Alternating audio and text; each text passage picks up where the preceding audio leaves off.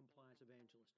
I'd like to welcome you to my January 2018 podcast series of 31 Days to a More Effective Compliance Program. But first, a word about this month's sponsor, Convercent.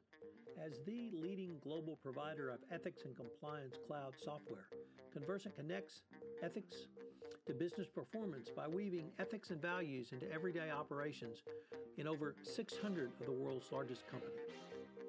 Its Ethics Cloud platform provides a suite of applications Convercent Insight, Convercent's Helpline, Convercent Campaigns, Convercent Disclosures, and Convercent Third Parties that gives executives insight required to make proactive, informed decision about their company's ethical health.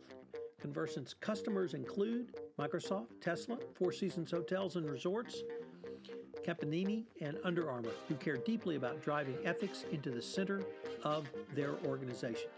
Check out more at convercent.com. If you have been following me over the past year, you know that I have gone on a one year exploration of various components of a best practices compliance program. However, during this exploration, there were two very important documents released by the Department of Justice relating to a best practices compliance program. In February 2017, there was the Evaluation of Corporate Compliance Programs document, and in November 2017, there was the announcement of the new FCPA corporate enforcement policy. Therefore, in this month of January, I'm going to lay out for you what should go into your best practices compliance program based upon the 10 hallmarks of an effective compliance program and these two documents. Over the next 31 days, I will be exploring the best way to more fully operationalize a compliance program using the most recent DOJ resources. I hope you will join me for the full 31 days as we engage in an exploration to a more effective compliance program. 31 Days to a More Effective Compliance Program is a part of the Compliance Podcast Network. Day 31 Levels of Due Diligence. I hope you have enjoyed this 31 day series on how to design, create, and implement a best practices compliance program. These blog posts and podcasts over the past 13 months will form the basis of my next book, The Complete Compliance Handbook, which will be published by Compliance Week in April 2018. It will be the most up to date handbook for every compliance practitioner, including the most recent Department of Justice pronouncements on what constitutes a best practices compliance program, as found in the uh, new FCPA corporate enforcement policy and the evaluation of corporate compliance programs. I hope you will find it useful. For this last episode, I want to take a deep dive and exploration of the levels of due diligence. Due diligence is generally recognized in three levels levels 1, 2, and 3. Each level is appropriate for a different level of corruption risk. The key is for you to develop a mechanism to determine the appropriate level of due diligence and then implement this going forward. A three step approach was favorably discussed by the Department of Justice in Opinion Release 10002, or 02 rather.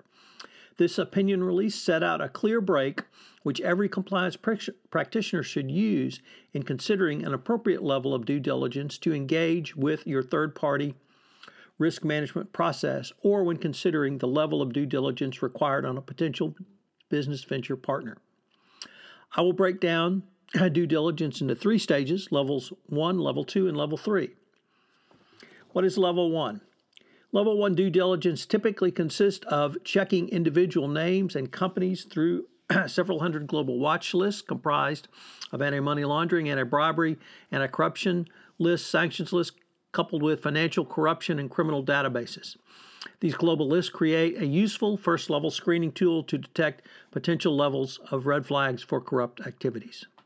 Level 2.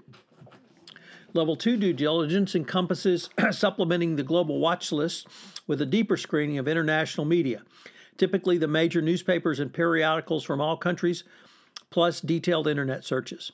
Such inquiries will often reveal other forms of corruption related information and may expose undisclosed or hidden information about the company, the third party's key executives, and associated parties. Level 2 should also be included should include an in country database search regarding the third party. Some other types of information that you should consider obtaining are the country of domicile, international government records, use of in country resources to provide assessments of your third parties. You should also perform an English and foreign language repository search on the third party and its country of domicile. Level 3. Level 3 is a deep dive. It will require an in country boots on the ground investigation. A level 3 due diligence investigation is designed to supply your company with a comprehensive analysis of all available public record data supplemented with detailed field intelligence to identify known and more importantly unknown conditions. Seasoned investigators who know the local country and are familiar with the local politics bring an extra layer of depth assessment to in country investigation. Further, the direction of the work and analyzing the resulting data is critical to a successful outcome and the key to understanding the results from both a technical perspective and understanding which results mean what the results mean in plain English. Investigative reports should include actionable recommendations based on clearly defined assumptions and preferably well developed factual data points. But more than simply an investigation of the company, critically including a site visit coupled with an on site interview, an in depth background check of key executives or principal players is certainly suggested. These are not your routine employment type background checks, which are simply designed to confirm existing information, but rather executive due diligence checks designed to investigate hidden, secret, or undisclosed information about that individual. reputational information, involvement in other business, direct or indirect involvement in other lawsuits, history of litigiousness, and other lifestyle behaviors can adversely affect your business and public perceptions of impropriety, should they be disclosed publicly. Further, you may need to engage a foreign law firm to investigate the third party in its home country to determine their compliance with its home country's laws, licensing requirements, and regulations. Lastly, and perhaps most importantly, you should use a level three due diligence investigation to look at the proposed third party in the eye and get a firm idea of his or her cooperation or attitude towards compliance as one of the most important inquiries is not legal but based on the response and cooperation of the third party. More than simply trying to determine if the third party objected to any portion of the due diligence process, coverage, or purpose of the FCPA, you can use a level 3 due diligence investigation to determine if the third party is willing to stand up with you under the FCPA and are you willing to partner with this third party. There are many different approaches to the specifics of due diligence. By laying out some of the approaches, you can craft the relevant portions into your program. The levels 1, 2, and 3 trichotomy appear to have the greatest favor with the Department of Justice and one that you should be able to implement in a straightforward manner. But the key is that you must assess your company's risks and then manage that risk. If you perform additional due diligence to answer the questions or clear red flags, you should do so. And do not forget to document, document, document your due diligence findings. So, what are today's three key takeaways?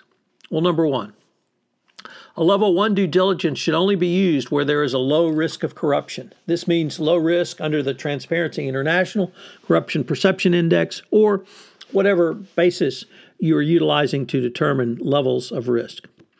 Number two, a level 3 due diligence is sufficient in a high risk jurisdiction if there are no red flags to clear. But remember, a level 2 due diligence will require some uh, review of in country documents. So you're probably going to need to hire a due diligence service provider on this. And finally, number three, a level three deep uh, due diligence is a deep dive, boots on the ground investigation. You have to look the principals of the third party or business venture partner in the eye. You need to go by their facilities to make sure that they can uh, perform the services that they are contracting with you.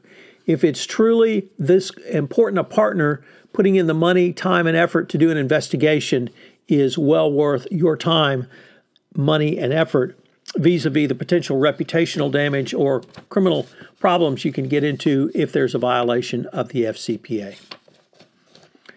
This concludes my 31 days to a more effective compliance program with day 31 of 31. I certainly hope that you have enjoyed listening to these podcasts as much as I've enjoyed bringing them to you. Once again, these podcasts and blog posts will help form the basis of the Complete Compliance Handbook, which I will be uh, releasing in April, or rather, will be published by and released by Compliance Week in April. I hope that you will uh, take a look at the handbook as we take the deepest dive into what constitutes a best practices compliance program. This is Tom Fox, and I'd like to thank you very much for listening to day 31 of 31 days to a more effective compliance program. This is Tom Fox again. Thank you for listening to this episode of 31 Days to a More Effective Compliance Program, sponsored by Convercent. This is Tom Fox. Thank you again for listening. 31 Days to a More Effective Compliance Program is a part of the Compliance Podcast Network.